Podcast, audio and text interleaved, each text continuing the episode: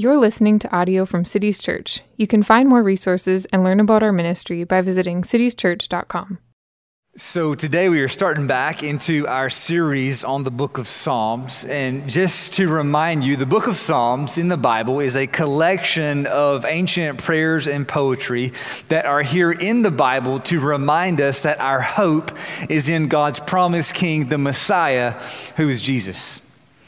I believe that every psalm, all 150 psalms, every psalm, one way or another, is pointing to Jesus. And Psalm 45 does that in a fascinating way.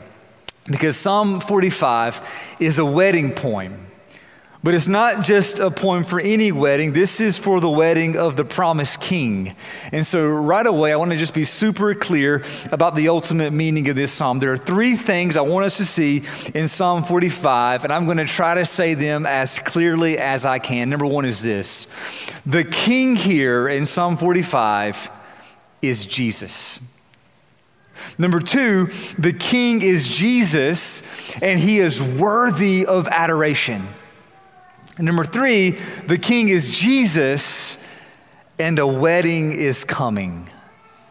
We're going to look at each of these three things in more detail, but first, I'd like to pray again and ask for God's help. Father in heaven, as Max has prayed, so we pray now and praise you. We, we hallow your name. We thank you this morning for this morning and for this moment we can gather together and open your word before us. We ask that in this morning you would pour out afresh your Holy Spirit upon us. Show us the glory of your Son, we ask, by your Spirit. In Jesus' name, amen. Amen. So the first thing to see here is that the king is Jesus. Now, there, there, are two ways to approach the kingship theme in Psalm 45. One way is we could just read the entire psalm, and then at the end of reading the psalm, we could ask, who is this ultimately about? The other way is that we can say from the start who this is ultimately about and then read this psalm with that in mind. And that's the way that we're going to do it this morning, okay? In Psalm 45, the king here is about Jesus, and there are three reasons why. I'm going to go through these quickly, so I need you just to hang with me here, okay? The first reason we know this is about Jesus is because in all of the kingship psalms, Jesus is the ultimate fulfillment. So if you read throughout the book of Psalms, there are several psalms that have the theme of kingship, and sometimes these kingship psalms are more directly about David or Solomon or God Himself as king, but the office of king ultimately belongs to the Messiah, who is the son of David and God the Son. And so, right away, anytime we're reading the Psalms and we see the mention of a king, like we do here in Psalm 45, when we see the mention of a king, we should think, this is telling us something about Jesus. That's first.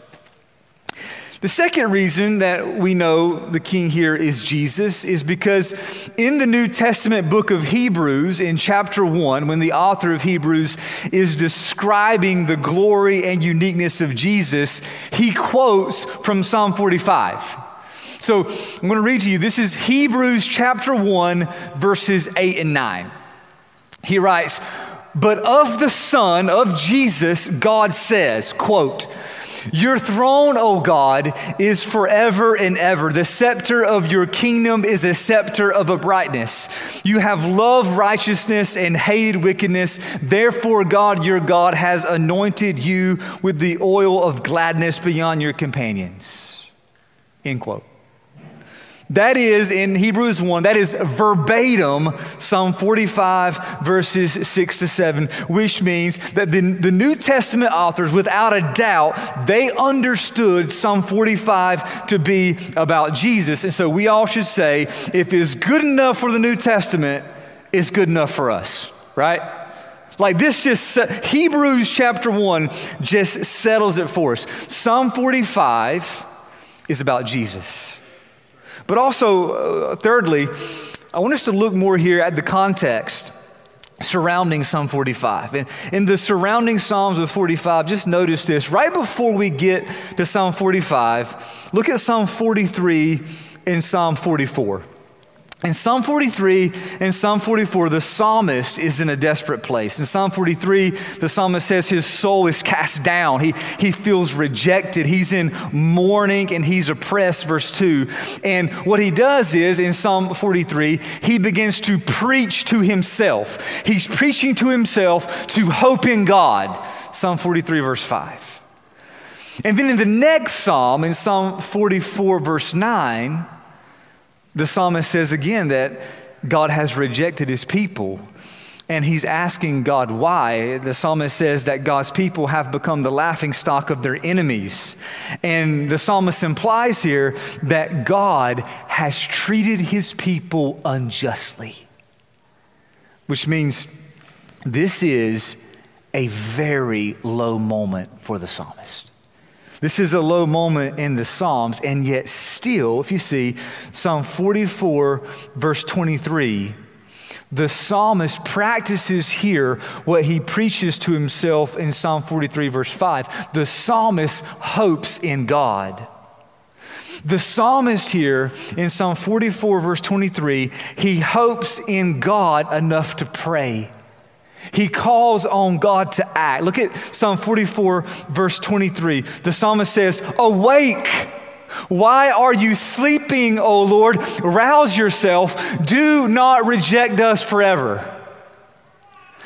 And then the psalmist concludes Psalm 44 with a clear petition for salvation. The psalmist says in verse 26, look at verse 26. The psalmist, he says, Rise up, speaking to God, rise up, come to our help, redeem us for the sake of your steadfast love. That's the last verse in Psalm 44. Does everyone see in Psalm 44, the last verse, does everyone see what the psalmist is asking here? You got to see it. The very last verse here of Psalm 44, the psalmist is asking God to help his people. The psalmist is asking God to redeem his people for the sake of his steadfast love. Psalm 44 ends with that bold request. And so now we have to wonder how will God answer that request? If Psalm 44 ends with the request, oh God, save us, how will God answer? Well, Psalm 45 comes after Psalm 44, and Psalm 45 opens, and it happens to be about a king. Because the king is the answer. How will God save his people? How will God send salvation? He will do it by sending his king.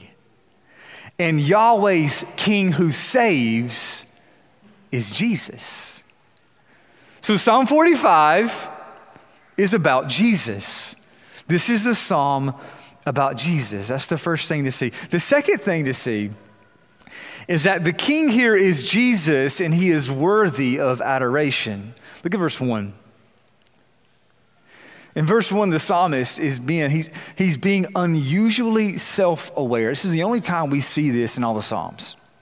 The, the psalmist is describing both his emotion and he's describing what he's doing. Like the actual song, the actual poem doesn't start until verse 2. But in verse 1, the psalmist wants us to know the process. He wants us to know where this song is coming from. Look what he says there in verse 1. My heart overflows with a pleasing theme. I address my verses to the king. My tongue is like a pen in the hand of a ready scribe. John Calvin says that verse 1 here is actually another reason that we know this psalm is about Jesus because nobody talks about human kings this way. We can hear in verse 1 the exuberance and the joy of the psalmist. There's not a trace here of any kind of inhibition. The psalmist in Psalm 45, he loves the king and he wants everybody to know about it. He loves the king. I want you to know. That's what he's saying in Psalm 45. I love him. Let me tell you how much I love him. And my guess is that for most of us, most of the time, we don't really know what that's like. I just want to slow down for a minute on this thought. I, I wonder for us, I wonder if we know really anything about this kind of overflowing love for Jesus. Like, I mean, can you imagine that when you pray, you just, can you imagine that when you pray, you just can't help but overflow in praise for Jesus? See, most of the time for us, just to pray at all, right? We have to like, you know, we got to like jumpstart our hearts just to even pray. But could you imagine this that that when we open our mouths to speak about to speak about Jesus, we're just gushing forth in adoration. Could you imagine the praise of Jesus coming so easily for us? Man, I want that so badly for us. I want that for our church. I want the praise of Jesus to come as easy for us as it does for the psalmist here. And so I, I, just want to say to you whatever it is that is standing in your way, whatever it is that is standing in our way to, that, that, that keeps us from adoring Jesus like this, I pray that God would take it away. Just take it away, remove it from us. A simple question just to think about for a minute. Do you love Jesus? Like it's not a trick, it's not a trick question. I, I don't want you to, to overcomplicate it. Just, just think about, about the question. Do you love him? Do you love him? Do you love Jesus? I can remember the moment in my life when it first occurred to me that I love Jesus. I remember I was, I was in college. I was standing in the kitchen of my apartment in the afternoon frying an egg.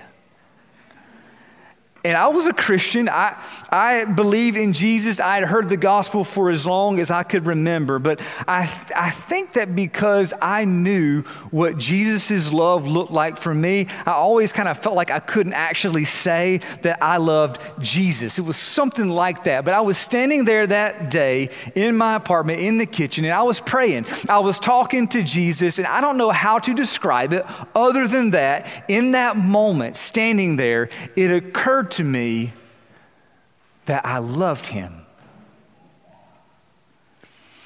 And I thought, however imperfect it is, or whatever, however imperfect it might be, my heart in that moment, it welled up with affections for Jesus. I, I, I thought, I love him. I love him. And, and when, when the thought came, when the, when the sense came, it moved me to tears. I was moved. I love him. And then I ate my egg.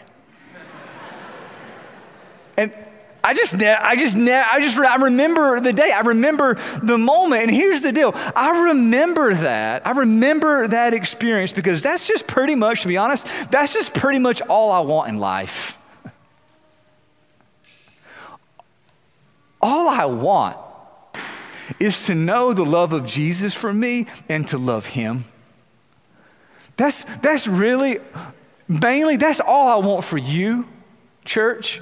As your pastor and as your brother, all I want for us is to love Jesus. That's what I want for these cities, right? We want to know the love of Jesus and we want to love him. We want to know Jesus the way that the psalmist knows him here. We want the adoration and the praise of Jesus to come as easy for us as it does for the psalmist. Where when we talk about Jesus or when we talk to Jesus, we don't run out of things to say. We never get stuck.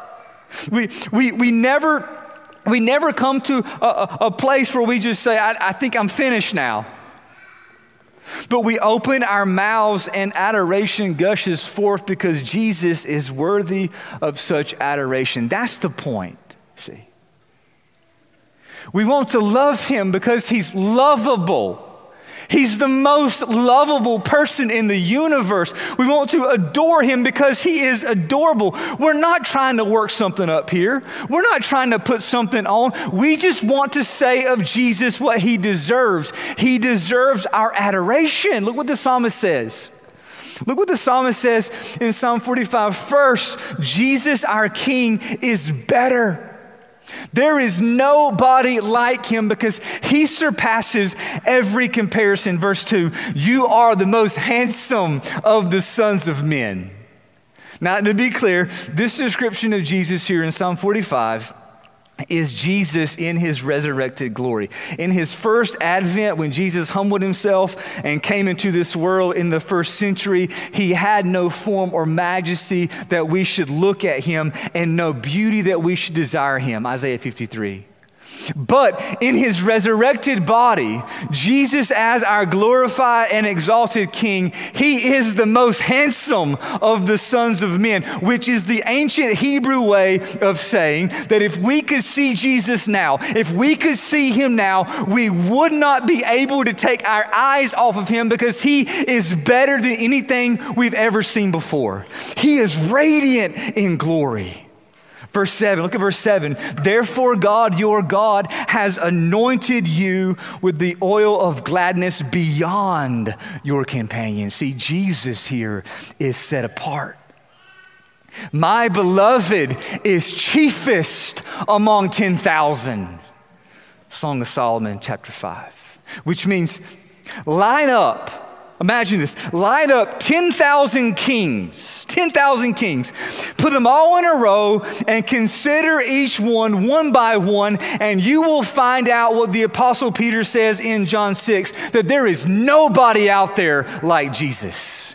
He is the chiefest among 10 trillion. Only Jesus has the words of life. There is salvation in no one else, for there is no other name under heaven given among men by which we must be saved. Jesus is in a category of wonder all his own. And when we think about him, we should think about that. When we think of Jesus and pray to Jesus, we are thinking and speaking to someone who is unlike anyone else we know because he's better than anything we can imagine. Adore him. Adore him. But also, here the psalmist tells us that Jesus conquers in righteousness. Look at verse 3. Gird your sword on your thigh, Almighty One, in your splendor and majesty in your majesty ride out victoriously for the cause of truth and meekness and righteousness. Let your right hand teach you awesome deeds. Your arrows are sharp in the heart of the king's enemies. Peoples fall under you.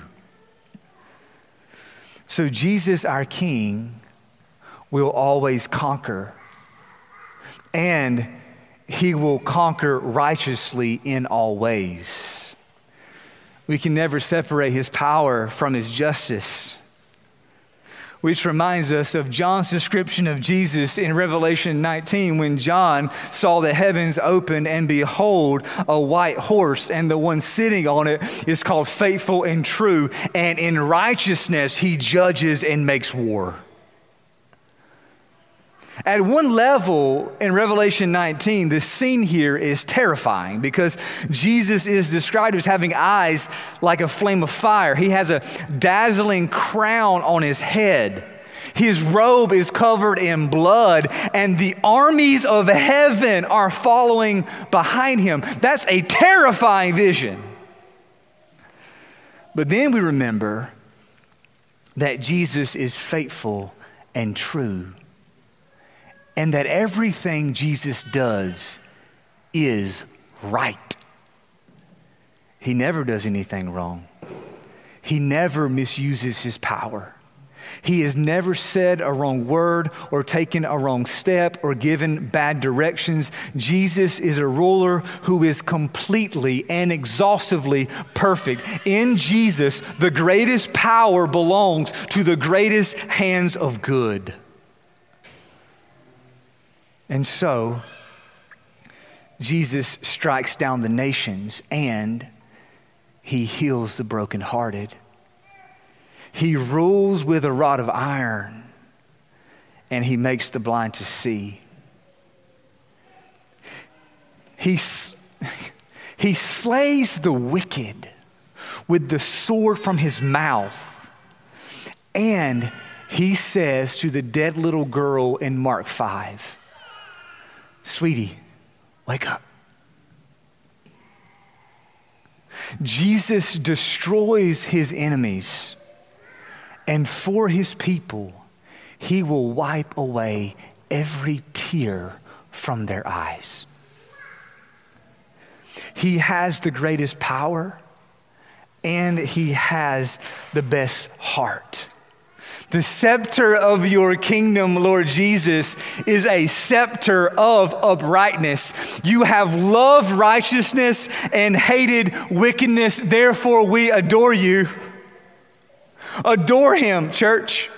Adore Jesus, our King. He conquers in righteousness. And also, we see here, Jesus, our King, is eternally blessed. That's verses 2 and 7. The end of verse 2 Therefore, God has blessed you forever the end of verse 7 Therefore, God, your God, has anointed you, anointed you with the oil of gladness beyond your companions. And then in verse 8, we read about the signs of God's blessings. Your robes are all fragrant with myrrh and aloes and cassia. From ivory palaces, string instruments make you glad. Daughters of kings are among your ladies of honor. At your right hand stands the queen in gold of Ophir. Now, in verse 7, the word anointed there is where we get the word Messiah. It's the word Messiah, which is translated into the word Christ. So you could say here in verse 7 God, your God, has Christed you. Because to be the Christ is to be the most blessed of God, which reminds us of Jesus' baptism.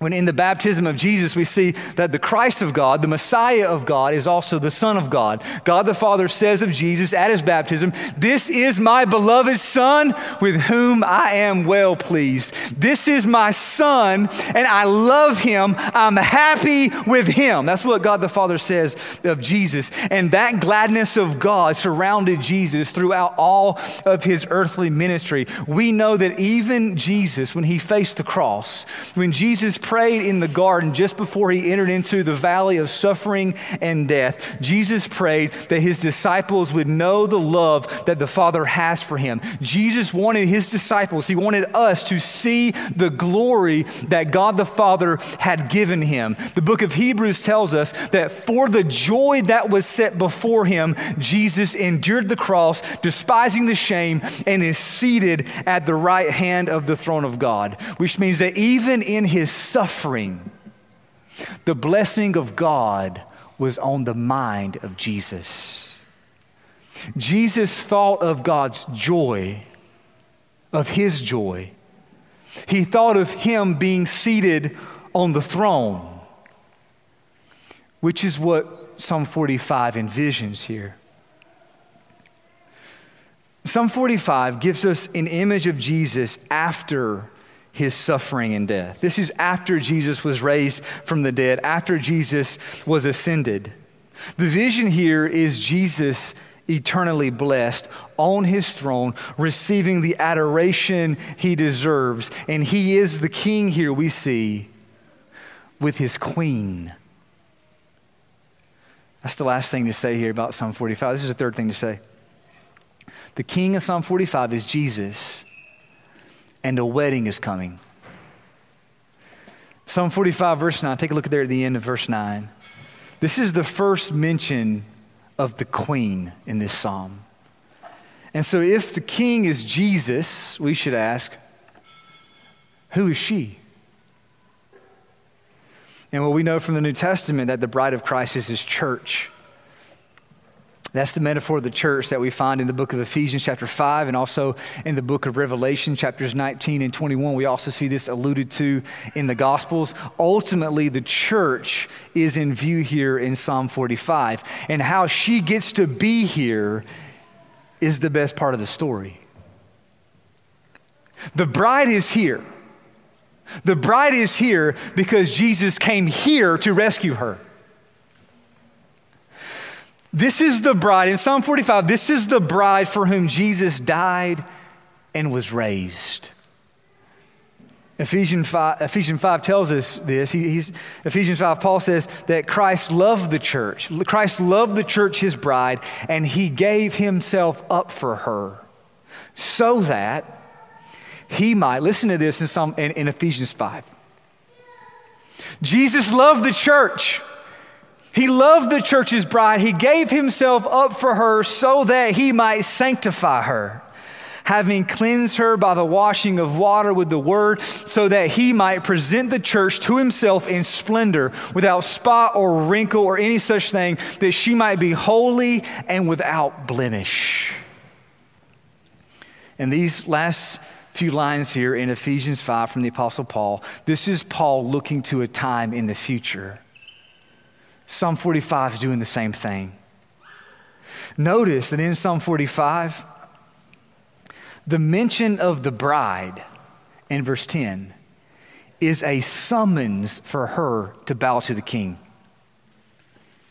The psalmist describes the bride here as beautiful, but her beauty comes after we see her allegiance. This is a vision of the church fully sanctified and cleansed. And having been washed, having been purified by Jesus, the church is presented to Jesus as his bride in glory. The church will be radiant, like we see here in Ephesians 5 in Psalm 45. And on that day of her radiance, there will be a wedding. That's the image here. It's a wedding. A wedding is coming. Speaking of weddings, I, I think that Psalm 45 fits really nicely as the first psalm to kick off our summer because here in the summer we are in wedding season, right? Just I wonder, how many of you in here, how many of you at least know about a wedding that's going to be happening in the next few months? Just raise your hand. It's wedding season, right? Several of us have weddings on our calendar. We're planning to go to them. Weddings are something to look forward to. Weddings are meant to be looked forward to. And the same goes for this wedding. We are to look forward to this last great wedding that is to come. John, John, the Apostle John, describes this wedding for us in Revelation 19 as the marriage of the Lamb. Revelation 19, verse 6, John says in his vision, Then I heard what seemed to be the voice of a great multitude, like the roar of many waters and like the sound of mighty peals of thunder crying out. Hallelujah! For the Lord our God, the Almighty, reigns. And with that, we hear kingship reigns. Let us rejoice and exult and give him glory, for the marriage of the Lamb has come, and his bride has made herself ready. It was granted her to clothe herself with fine linen, bright and pure. See, the rejoicing and exulting and glory and purity of this future day is so great. It is so great that we can hardly believe it. What's going to happen on that future day? It, it is a joy that is so thick that we have to stretch our imaginations to the limit just to be able to think about it. And the image of a wedding, see, is meant to help us do that. Because in our humanity, in this world, in this life, weddings are about the happiest events that we get to celebrate, right? Weddings are happy, jovial occasions. Weddings are full of mirth and rejoicing and dancing and laughing. We're all having a good time. It's a wedding. A wedding's coming, right? That's what weddings are. They're the happiest thing we get to celebrate in this life, and every wedding, see, is meant to point to this. There's actually one moment especially in weddings. The whole wedding is great, everything. But there's one moment, especially, that I think is the most profound. And it happens quickly. It's right at the beginning of the ceremony. It's when the whole church, the whole congregation stands, and the doors in the back open, and behold, there is the bride. And I always tell the groom, every wedding I get to do, I always tell the groom to anticipate that moment and to know that when those doors open and when he sees his bride and everyone standing to honor her, when he sees his bride in that moment, he is the richest man on the planet. He is. He absolutely is. And now to think that one day, Jesus, our King, will see us like that.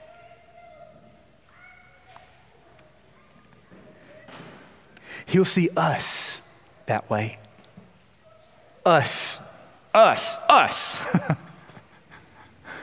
his church. We, we who have been redeemed, sinners as we are, broken as we are, weak as we are, one day he will see us, his rescued people, redeemed by his blood. He will see us as the sign of his blessing forever.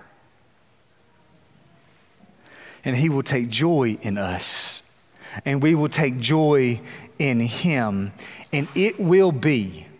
And look, I don't, I don't mean this in any trite kind of way. I mean this as deeply as I can say it, okay? On that day, it will be happily ever after. It, it will be fullness of joy. It will be pleasures forevermore because God's joy, the joy of God that we will know on this day, is deeper than the universe. And this one great wedding celebration, this is where everything's headed. This is where we're going. This wedding that is to come. And that's what now brings us to the table. First, I want to say to anyone here who does not trust in Jesus, I want to invite you to do that. If you've not put your faith in Jesus, I, I call you now, put your faith in him. Bow to this king and be saved. And for those of you who do trust Him, for those of you who do bow to Him, at this table each week, we come here to eat the bread and to drink the cup. And when we do, we are proclaiming the death of Jesus until He comes, which means, until He comes, which means what we're doing is we are looking forward to the wedding celebration that Psalm 45 describes. And so this morning, as you receive the bread and as you receive the cup, receive it in that hope. Receive it in the hope of this wedding that is to come. We'll serve the bread first. The body of Jesus is the true bread. Let us serve you.